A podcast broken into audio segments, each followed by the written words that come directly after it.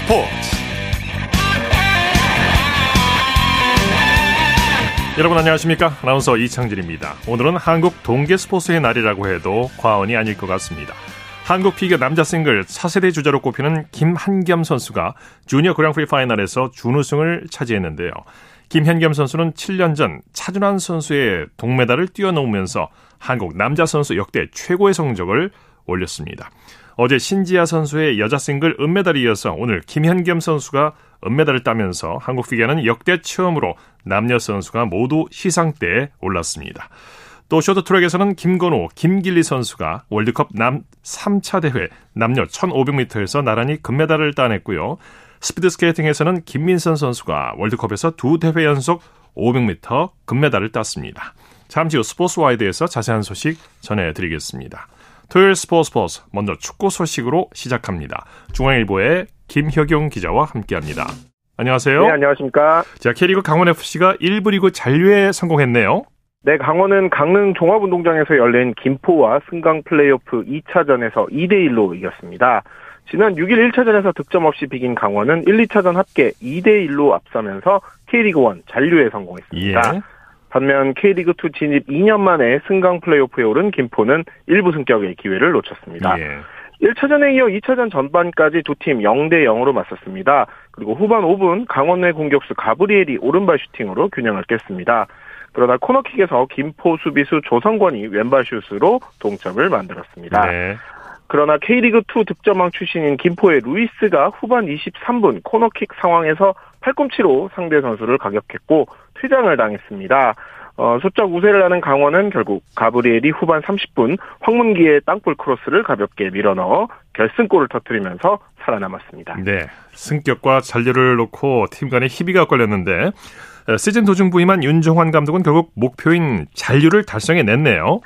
네, 강원은 18라운드를 마친 뒤 최용수 감독과 결별하고 윤정환 감독을 영입했습니다. 2016년 울산 이후 7년 만에 K리그 지휘봉을 잡은 윤 감독은 강원의 수비력을 끌어올리면서 패배 숫자를 줄였습니다. 예. 하지만 한 골이 터지지 않아서 정말 이기는 경기가 부족해서 강등권은 벗어나지 못했는데요. 시즌 막판에 공격력도 살아나면서 11호 다이렉트 강등을 피하는 데 성공했습니다. 예. 그리고 승강 플레이오프에서도 김포를 물리쳤습니다. 한편 김포를 프로 진입 2년 만에 3위까지 이끌어 K리그 2 감독상까지 수상했던 고정원 감독 아쉬움 속에 눈시울을 붉히면서 내년을 기약했습니다. 예. 수원FC도 일부 잔류에 성공했어요. 강등 직전까지 갔는데 대역전극을 일궈냈죠. 네, 수원 종합운동장에서 열린 부산 아이파크와의 경기에서 연장 혈투 끝에 5대2 역전승을 거뒀습니다.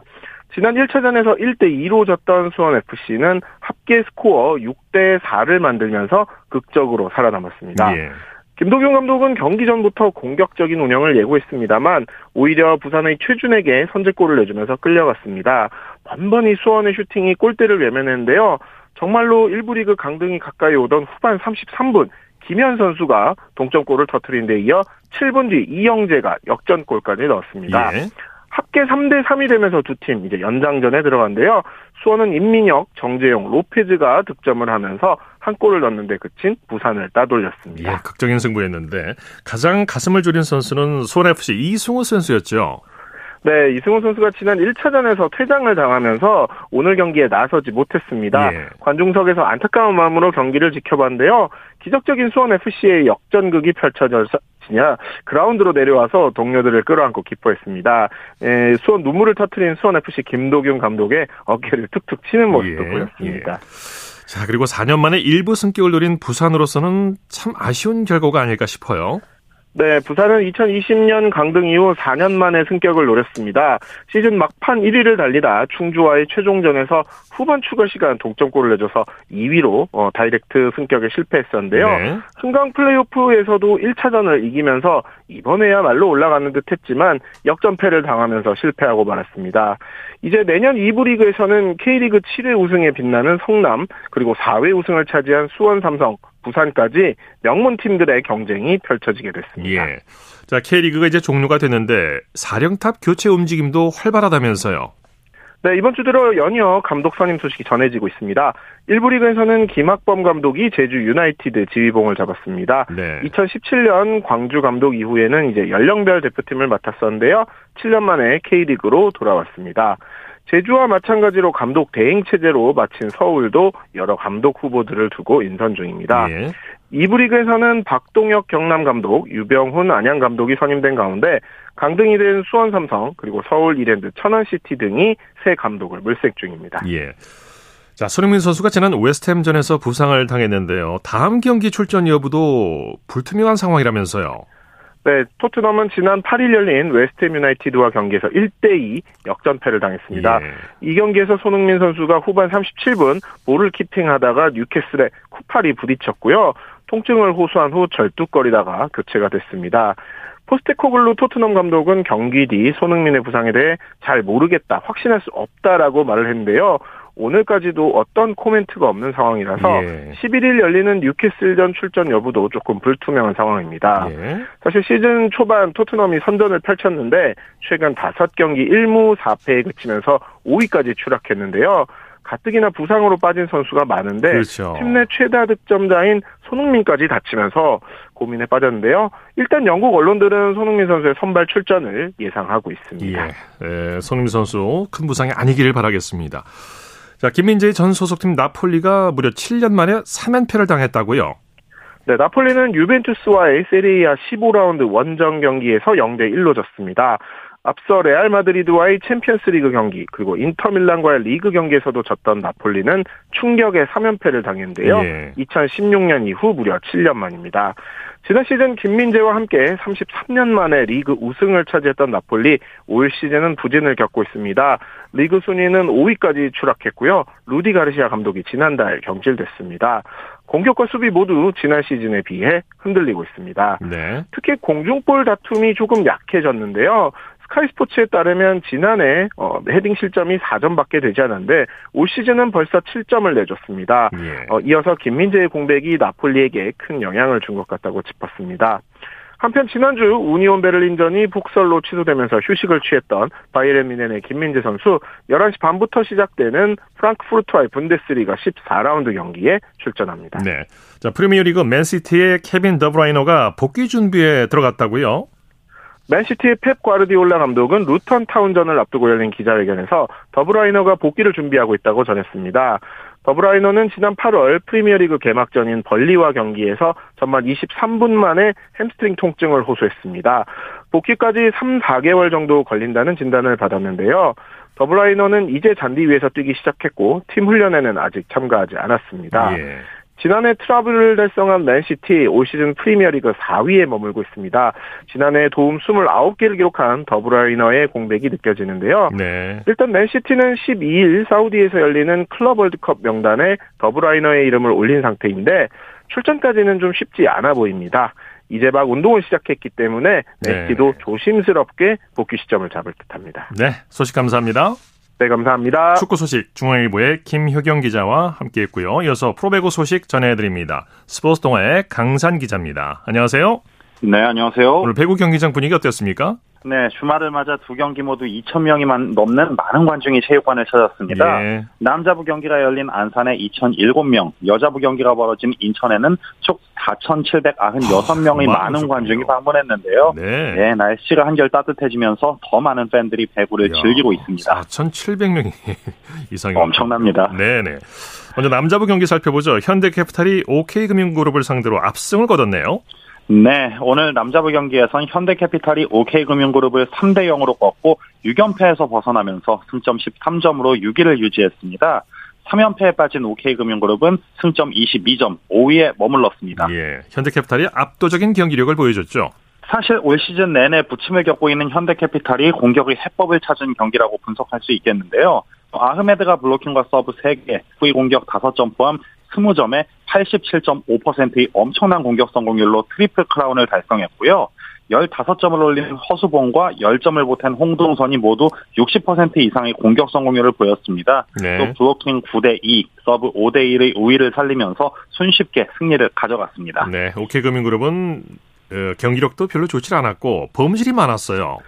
사실 OK금융그룹이 오늘 같은 경기력이면 강팀들을 상대로 풀어나가기가 쉽지 않겠죠. 오늘 레오가 공격 성공률 46.15%를 친 게 결정적이었는데요. 네. 신호진과 함께 12점씩을 올렸지만 팀 공격 성공률이 45.6%, 현대캐피탈과 20% 넘게 차이가 나다 보니 흐름을 잡기가 쉽지 않았습니다. 예. 여자부 경기 살펴보죠. GS칼텍스가 선두 흥국생명의 질주를 저지했네요. 네, 여자부도 남자부와 마찬가지로 낮은 순위의 팀이 승리하는 업셋이 일어났는데요. 3위 GS칼텍스가 흥국생명을 3대 1로 꺾고 2연패에서 벗어나 승점 25점 3위를 유지했고요. 네. 10연승 도전에 실패한 승점 33점의 흥국생명은 1점 차 2위 현대건설의 추격을 피하지 못했습니다. 네. GS칼텍스의 실바 선수가 해결사였어요. 네, 1대1로 맞선 3세트 듀스 끝의 승리가 GS칼텍스로선 상당히 중요했는데요.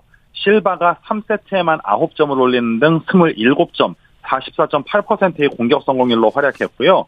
강소희가 19점, 유서연이 10점을 보태며 충분한 지원 사격을 했습니다. 예, 예. 한국생명은 12연승이 무산되면서 선두 수성도 장담할 수 없게 됐죠. 그렇습니다. 말씀드렸듯이 2위 현대건설과 흥국생명의 승점 차는 단 한 점입니다. 그 흥국생명으로선 듀스 끝에 패한 3세트 6개의 범실이 못내 아쉬웠는데요. 예. 선수 개인 기록은 옐레나가 27점, 김현경이 18점으로 쌍포의 활약이 좋았지만 높이에서 힘을 쓰지 못한 부분이 아쉬웠습니다. 네네. GS 칼텍스의 차상현 감독 오늘 경기가 제일 부담스러웠던 경기다 이렇게 얘기를 했네요. 그렇습니다. 최근에 연패 중이었기 때문에 흥국생명에 맥없이 패한다면 좀 긴 슬럼프로 빠질 수 있었기 때문에 차상현 감독도 그 부분을 걱정했었는데요. 네. 뭐 다행히 값진 승리를 따내면서 한숨을 돌릴 수 있게 됐고 경기 후에도 오늘을 계기로 선수들이 숨 쉴 공간이 생겼다고 분석했습니다. 예. 자, V리그 내일 경기 일정 관전 포인트 짚어주시죠. 네, 내일 인천에서 남자부 대한항공과 KB스타즈, 김천에서 여자부 도로공사와 기업은행이 맞대결합니다. 역시 남자부 경기가 관건인데요. 선두 우리카드와 5점 차의 2위 대한항공은 내일 승리를 통해 선두권과의 격차를 더 줄이고자 합니다. 여자부는 기업은행이 포스트 시즌 진출권으로 올라가기 위해 좀 더 승수를 쌓아야 하는데 도로공사를 상대로 어떤 경기를 펼칠지가 관건입니다. 네, 소식 감사합니다. 감사합니다. 프로배구 소식 스포츠 동아의 강산 기자였습니다.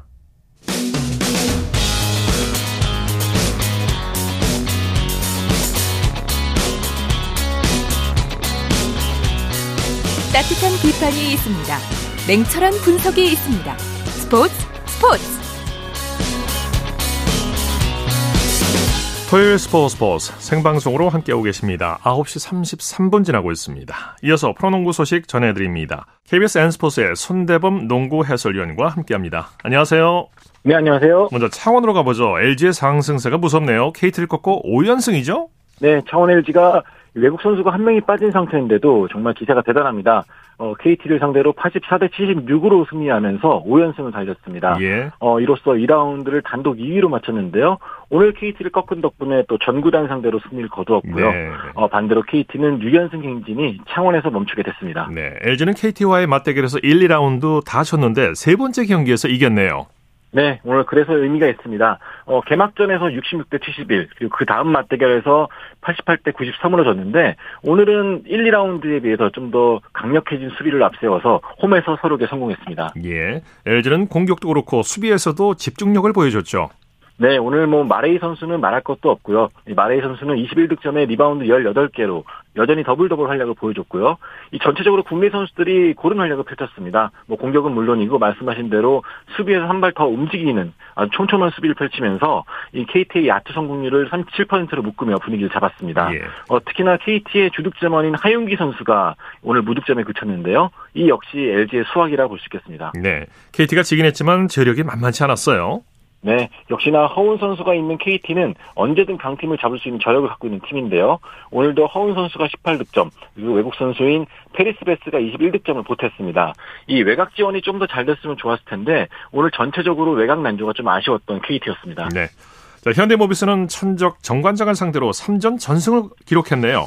네, 울산에서 열린 경기인데요. 현대모비스가 93대 78로 정관장을 여유 있게 꺾으면서 이 올신 정관장과의 맞대결 3연승을 달리면서 공동 5위에 올랐습니다. 네. 정관장과 공동 5위인데요.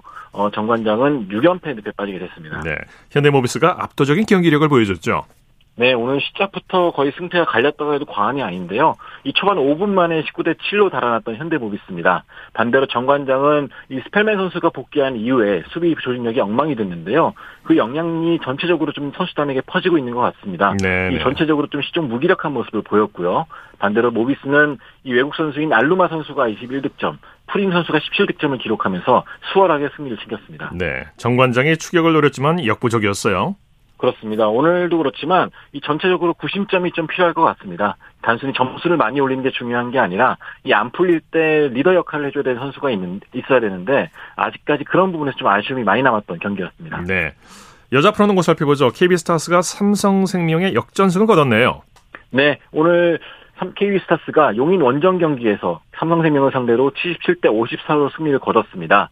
이 전반을 좀 다소 부진하게 마쳤던 KB스타스인데요. 후반에 상대를 꽁꽁 틀어막으면서 공동 1위로 2라운드를 마치게 됐습니다. 네. KB스타스가 후반에 전반전의 열세를 완전히 뒤집었어요. 그렇습니다. 어, 전반에 삼성생명이 41점을 뽑아냈는데 3, 4쿼터에는 13점에 그쳤습니다. 그만큼 KB가 후반에 내세웠던 이 변직 지역 방어가 제대로 먹혔다고 볼 수가 있겠고요. 어, 그 사이에 또 KB는 강이슬 선수의 3점슛까지 터지면서 경기를 또 수월하게 이끌어갔습니다. 네. 오늘 승리의 1등 공신은 자타공인 박지수 선수라고 할 수 있죠. 그렇습니다. 오늘 28득점에 리바운드 22개, 블록슛 4개, 여기에 이번에는 3점슛까지 2개나 넣으면서 이 상대의 기를 완전히 꺾어놨고요. 이 강이슬 선수 역시나 15득점, 허예은 선수도 13득점을 보탰습니다. 네. 삼성생명이 후반에 무너진 게 이제 수비 때문이죠. 네, 그렇습니다. 오늘 전체적으로 공격에서는 선수들이 KB의 지역 방어를 마주하면서 움직임이 더뎠고요. 네. 또 수비하는 상황에서도 몇 차례 잘못된 선택을 하면서 흐름을 완전히 내줬는데 어, 그런 점이 많이 아쉬웠습니다. 네. 예, 하지만 한 줄기 희망이 있다면은 어, 십자인대 부상으로 1년 가까이 쉬었던 키아나 스미스가 이 건강이 돌아왔다는 점인데요. 오늘 16분여를 뛰면서 이 건강하다는 점을 보여줬습니다. 네. 자, 일본 프로농구에서 활약하고 있는 이대성과 양재민 선수의 코리안 더비가 관심을 끌었죠? 네, 오늘 기념비적인 날이었죠. 어, 비리그에서 뛰고 있는 두 선수가 맞대결을 펼쳤습니다. 어, 일본 센다이시에서는 어, 이대성 선수가 소속된 미카와와 양대민 선수가 소속된 센다이가 맞대결을 가졌습니다. 네. 어, B리그에서 아시아 쿼터 선수 자격으로 뛰고 있는 선수들인데요. 어, B리그는 이 경기를 위해서 2주 전부터 여러 가지 행사를 기획하면서 이 대결을 기념했습니다. 네. 어, 경기 결과는 원정팀인 미카와가 81대 77로 이겼고요. 이대성 선수는 9득점, 리바운드 7개, 어시스트 5개로 승리를 거뒀습니다. 네. 네. 반대로 양재민 선수는 2득점에 그쳤습니다. 네. 어, B리그는 내일 대결도 코리안 데- 더비를 기획하고 있는데요. 경기에 앞서서 부스에서 뭐 김밥, 부침개 등 한국 음식을 판매하는가 하면 이 양재민 선수가 좋아하는 이 한식 반찬으로 구성된 도시락도 일본 팬들한테 나눠준다고 합니다. 네. 자, NBA 소식 살펴볼까요? 오클라호마 시티와 골든 스테이트가 또다시 연장 접전을 벌였네요. 네, 오늘도 두 팀이 아주 치열한 별- 접전을 펼쳤는데요. 오클라호마 시티가 홈에서 138대 136으로 골든 스테이트를 잡아냈습니다. 오늘도 에이스인 셰이 길저스 알렉산더가 38득점으로 실력 발휘를 했고요. 어, 덕분에 1위인 이 미네소타와의 승차도 두 게임 반차로 줄였습니다. 예. 골든 스테이트는 4쿼터 막판 이 드레이먼드 그린의 파울 때문에 연장전까지 가게 됐는데요. 어, 경기 전반적으로 봤을 때 28개의 실책을 범한 것이 너무나 아쉬웠습니다. 네. 디펜딩 챔피언 덴버의 홈 연승이 깨졌네요. 네, 덴버가 올 시즌 들어 홈에서 한 번도 진 적이 없었는데요. 오늘 휴스턴을 만나서 홈 첫 패배를 당했습니다. 이 올 시즌 휴스턴 로켓츠만 만나면 참 어려운 승부를 펼쳤던 덴버였는데 어, 106대 114로 패하면서 올 시즌 홈 연승이 깨졌고요. 예. 반대로 원정만 나가면 작아졌던 휴스턴은 이 전년도 우승팀을 상대로 이번 시즌 원정 경기 첫 승을 따냈습니다. 네. 자, 그 밖에 다른 NBA 경기 소식 전해 주시죠.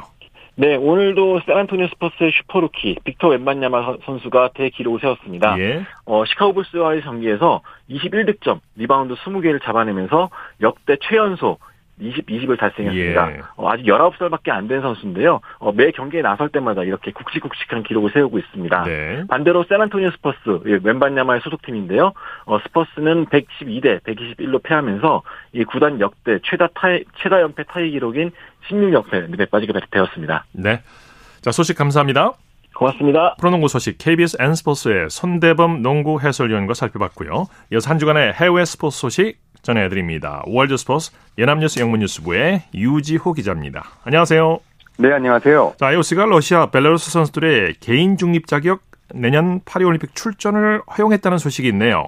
네, IOC가 지난 금요일 집행위원회를 열고 어, 지난해 2월 우크라이나를 침공한 러시아와 침공 조력 조력국인 벨라루스 선수의 파리올림픽 출전 기준을 확정하고 승인했습니다. 네.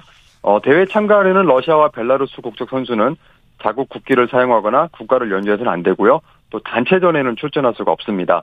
또 현직 군인과 같이 자국의 군사 활동과 관련이 없는 선수여야 하고요. 예. 우크라이나 전쟁에 지지 의사를 표명해서도 안 된다는 조건이 있는데요. 어, 파리올림픽 무대에 선 러시아와 벨라루스 선수에겐 개인 중립 선수, 영어로 AIN이라는 명칭이 붙게 됩니다. 어, IOC는 올 3월 두 나라에 내린 국제대회 개최 금지와 같은 징계를 유지하면서 또 올림픽 정신을 내세워서 두 나라 선수가 파리 올림픽에는 출전할 길을 터준 셈이죠. 예. 이번 조치를 두고서 우크라이나, 러시아 양측이 모두 반발했다고요. 네, 드미트로 쿨레바 우크라이나 외무장관은 IOC가 본질적으로 러시아의 올림픽을 무기화할 수 있다는 청신호를 보낸 것이라며 비판했고요.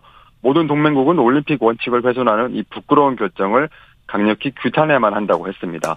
한편 올렉을 맡으신 러시아 체육부 장관은 IOC가 차별적 조건을 부과했다면서 불만을 나타냈고요. 예. 이런 방식은 스포츠 원칙에 위배되고 올림픽 자체를 훼손하는 것이라서 용납할 수 없다고 했습니다.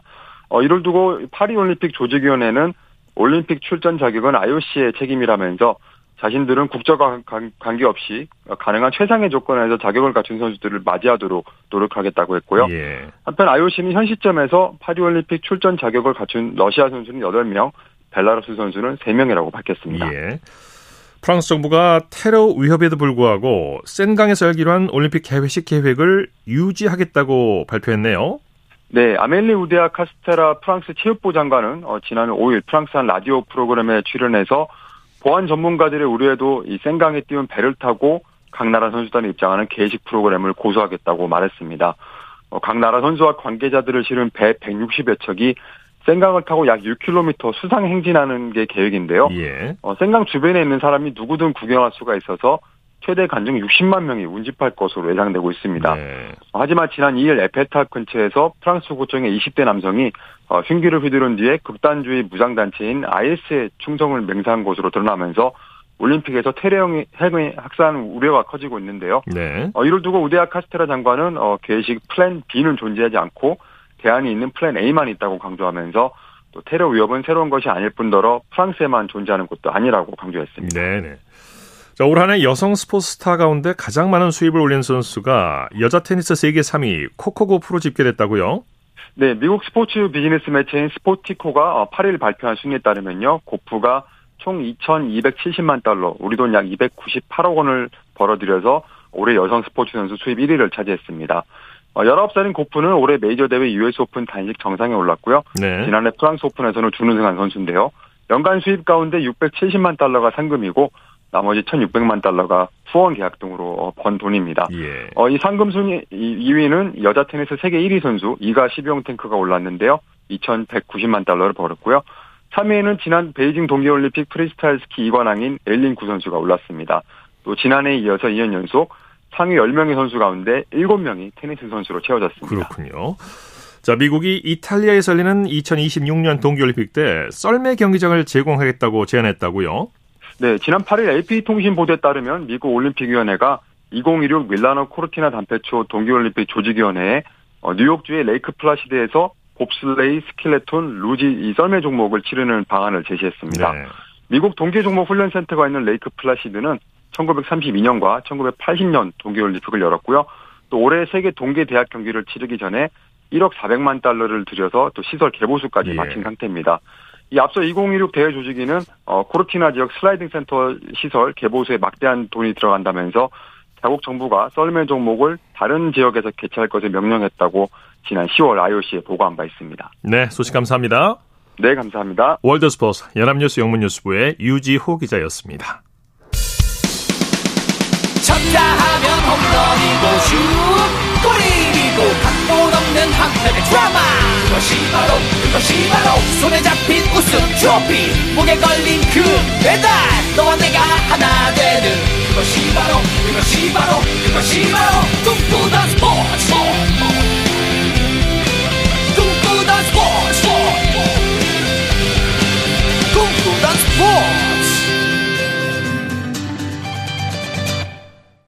토요일 스포츠 스포츠 생방송으로 함께하고 계십니다. 9시 45분 지나고 있습니다. 이어서 스포츠 스타들의 활약상을 살펴보는 스포츠를 빛낸 영웅들 시간입니다. 정수진 리포터와 함께합니다. 어서 오십시오. 네, 안녕하세요. 오늘 자전거 얘기를 해주신다고요? 네, 지난 시간에 2023 대한민국 스포츠 영웅 마라톤의 남승용을 소개해 드렸는데요. 이 올해의 최종 후보자들이 야구의 최동원, 자전거의 엄복동, 스포츠 공헌자인 이홍복도 예. 최종 후보자에 올랐는데 오늘은 자전거의 엄복동 선수 이야기를 하려고 합니다. 예. 네. 엄복동 선수 이름 아마 영화를 통해서 접하신 분들도 계실 것 같아요. 네. 어떤 활약을 했는지 자세히 좀 전해 주시죠. 네, 엄복동은 1892년생이고요. 예. 일제 강점기에 활약했던 자전거 선수입니다. 이 자전거 경주는 1910년대에서 20년대에 가장 인기가 있었던 그런 스포츠였는데요. 네. 네. 엄복동이 이 자전거 경주에 등장한 때가 1913년 전 조선 자전거 대회였고요. 이후 그 평양에서 열린 자전거 대회에서는 20바퀴를 도는 조선 인류 선수 책임 경주에서 1등을 차지했습니다. 예. 이후에도 꾸준히 활약을 하셨다고 하죠? 네. 엄복동은 1922년 전 조선 자전거 경주 대회에서도 우승했습니다. 어, 이때 일본인 선수 4명과 조선인 선수 7명이 참가했는데요. 엄복동은 40바퀴를 도는 이 경기에서 내내 뒤처져 있다가 한 5바퀴를 남긴 시점부터 선두로 치고 올라갑니다. 예. 그렇게 우승을 한 거예요. 아, 그리고 어, 이듬해 5월에 이 자전거 경주 대회는 분위기가 더 고조됐는데 왜냐하면 엄복동을 견제하기 위해서 일본에서 제일 잘 하는 선수들이 한국으로 와서 참가했기 네. 때문입니다. 이때는 성적이 어땠습니까? 이때도 1등을 했죠. 야, 예. 예. 이때 그 엄복동은 20바퀴를 도는 경기에서 10바퀴가 넘을 때 치고 나오는 듯 하다가 다시 물러났고요. 마지막 두세 바퀴를 남기고 선두를 노리더니 19바퀴째에는 다른 선수보다 7, 8보를 앞서가며 결승점을 통과했습니다. 그러니까 역전의 귀재라는 별명이 어울리는 실력이었던 거죠. 네, 일제 강점기에 많은 조선인들에게 잠시나마 희망을 안겨 줬겠죠. 네, 그렇죠. 사실 엄복동은 자전거포, 그러니까 자전거를 팔거나 고치는 가게의 점원, 직원이었고요. 예. 서울과 평택을 오가며 실력을 쌓았습니다. 그렇게 쌓은 실력으로 15년간 일본 선수들을 제치고 연전 연승, 그러니까 계속해서 우승을 했기 때문에 자전거 영웅으로 불렸는데요. 이 엄복동의 인기는 그 당시 노래에도 등장을 아, 했습니다. 그렇군요. 네, 이팔 청춘가라는 노래 가사에 어허. 엄복동이 나오는데요. 그렇군요. 네, KBS 역사저널 그날 동영상 채널의 내용을 한번 들어보시죠.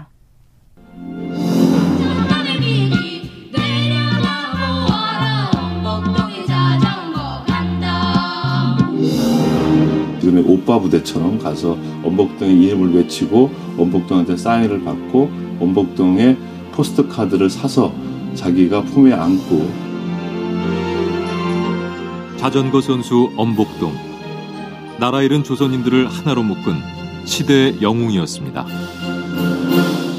네, 네. 엄복동에 자전거가 간다 이런 가사가 있네요. 네. 그 이 당시 엄복동의 인기가 얼마나 어, 대단했는지를 보여주는 또 그런 내용이었는데 그 영상 속의 인터뷰는 이 당시 한국체육대학교 화웅용 교수의 인터뷰였고요. 그 노래 가사에 보면 진짜 떴다 보아라 안창남의 비행기 나려다 보아라 엄복동의 자전거 이런 가사가 있고 뭐 유행어 중에도 어, 또 이렇게 엄복동에 관련된 내용이 또 있습니다. 네, 네. 아, 그렇게 엄복동 은 활약을 하다가 1924년 10월 장충당 공원에서 열린 전 조선 자전거 경기 대회를 끝으로 은퇴를 밝혔는데요. 어, 실제로 그 경기에서 16바퀴를 도는 그런 경기였는데 1위를 차지하며 본인이 예고한 대로 은퇴 경기를 화려하게 마감했습니다. 네, 이 정도면 뭐 지금 축구의 손흥민 선수의 인기 뭐 그렇게 네. 비유할 수 있겠군요. 그렇죠. 계속해서 이긴 거니까요. 네. 네. 자, 그런데 이런 자전거 영웅한테 조금 불명예스러운 기록이 하나 있다고요. 네, 1926년에 경성 시내에서 도난당한 자전거 20여 대를 원산에 팔아넘긴 혐의를 받았는데요. 이 당시 자전거가 특히 그 비싼 자전거 한 대는 쌀 수십 가마니 수준이었다고 합니다. 아, 가격이. 네. 예. 그 죄로 징역을 살고 난 이후 40대에 접어들면서는 주로 번외 경기에 출전을 했지만 네. 여전히 1등을 차지했고요.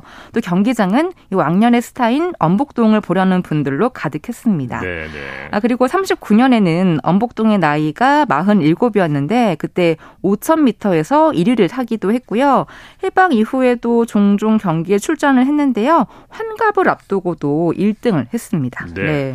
쌀 수십 가마니 정도 가격이면 거의 집값 수준인데요. 그 당시에 아마도. 네네네, 그렇죠. 자, 이 재미있는 게 엄복동 선수가 탔던 자전거가 문화재로 지정이 됐다고요? 네, 맞습니다. 엄복동이 1910년대 이 선수 시절에 탔던 자전거는 2010년 국가 등록 문화재로 지정이 됐는데요. 어, 이 자전거는 영국에서 만든 자전거로 1910년대 제작이 됐는데 엄복동이 이 후배 선수에게 넘겼다고 합니다. 예. 이 엄복동의 자전거와 관련된 뉴스가 2019년 3월 29일 KBS 뉴스 광장에 나왔는데요. 함께 들어보시죠. 네, 일제강점기 각종 자전차 대회 우승을 휩쓸었던 엄복동 선수의 이야기 자전차왕 엄복동. 영화에서 엄복동 역의 정지훈 씨가 힘껏 페달을 밟은 이 자전거를 머지않아 박물관에서 볼 수 있게 됐습니다. 국민체육진흥공단은 영화 자전차왕 엄복동의 제작사가 촬영을 위해 제작한 자전거와 영화의 특별 영상 등을 오는 2021년 개관할 국립체육박물관에 기증했다고 밝혔습니다. 영화 속 자전거는 2010년 등록문화재로 지정된 엄복동 선수의 실제 자전거를 참고해 정교하게 제작한 모형인데요. 공단 측은 이 자전거를 관람객이 친근하게 접할 수 있는 방향으로 활용할 계획이라고 밝혔습니다.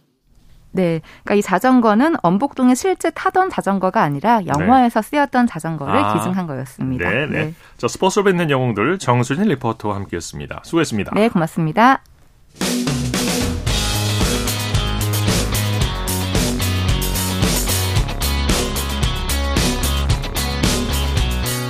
따뜻한 비판이 있습니다. 냉철한 분석이 있습니다. 스포츠 스포츠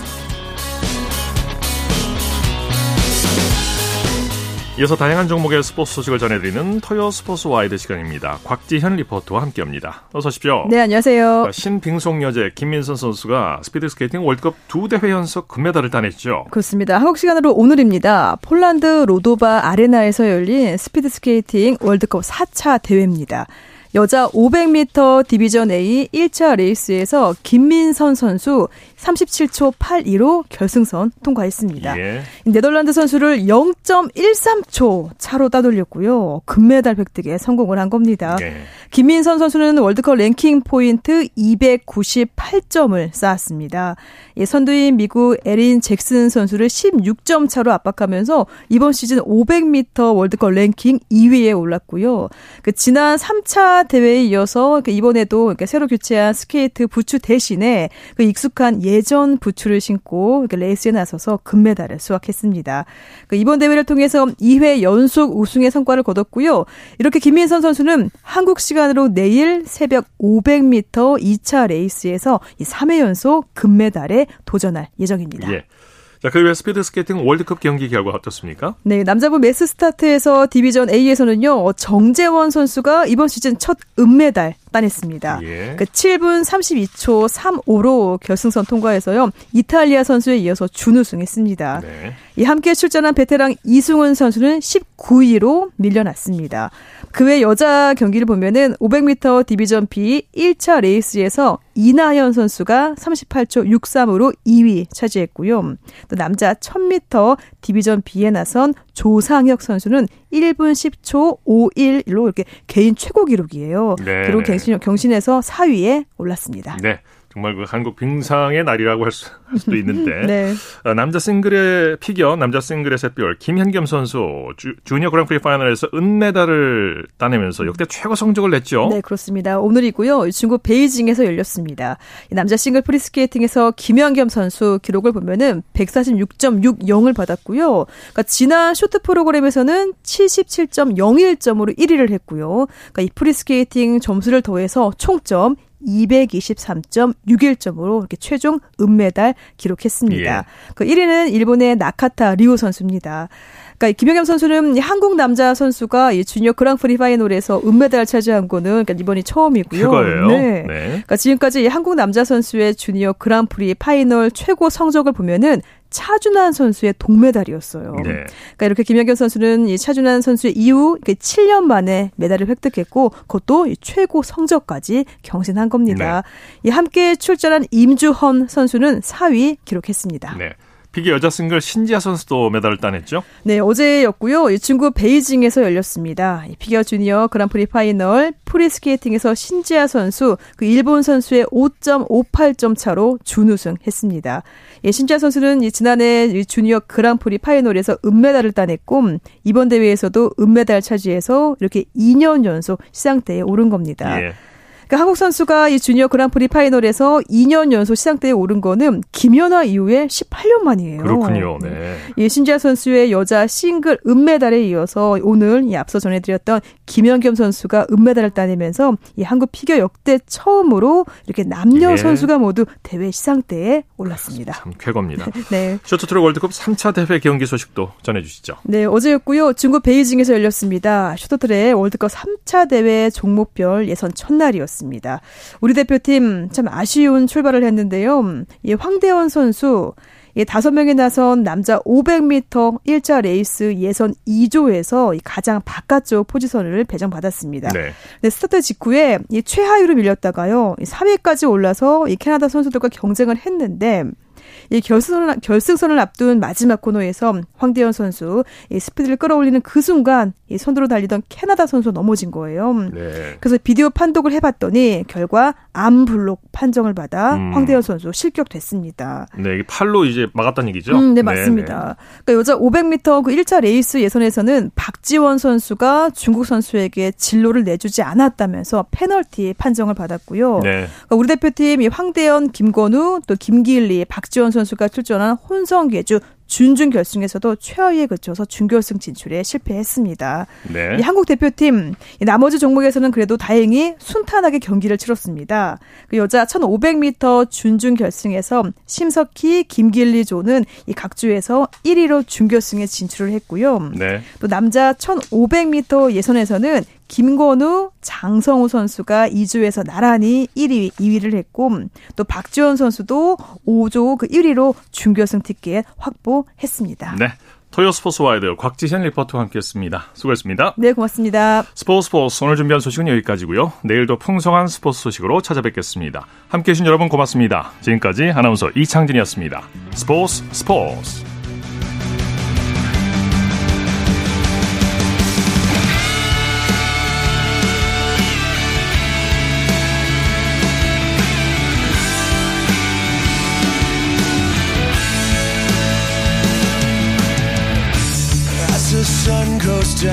front of me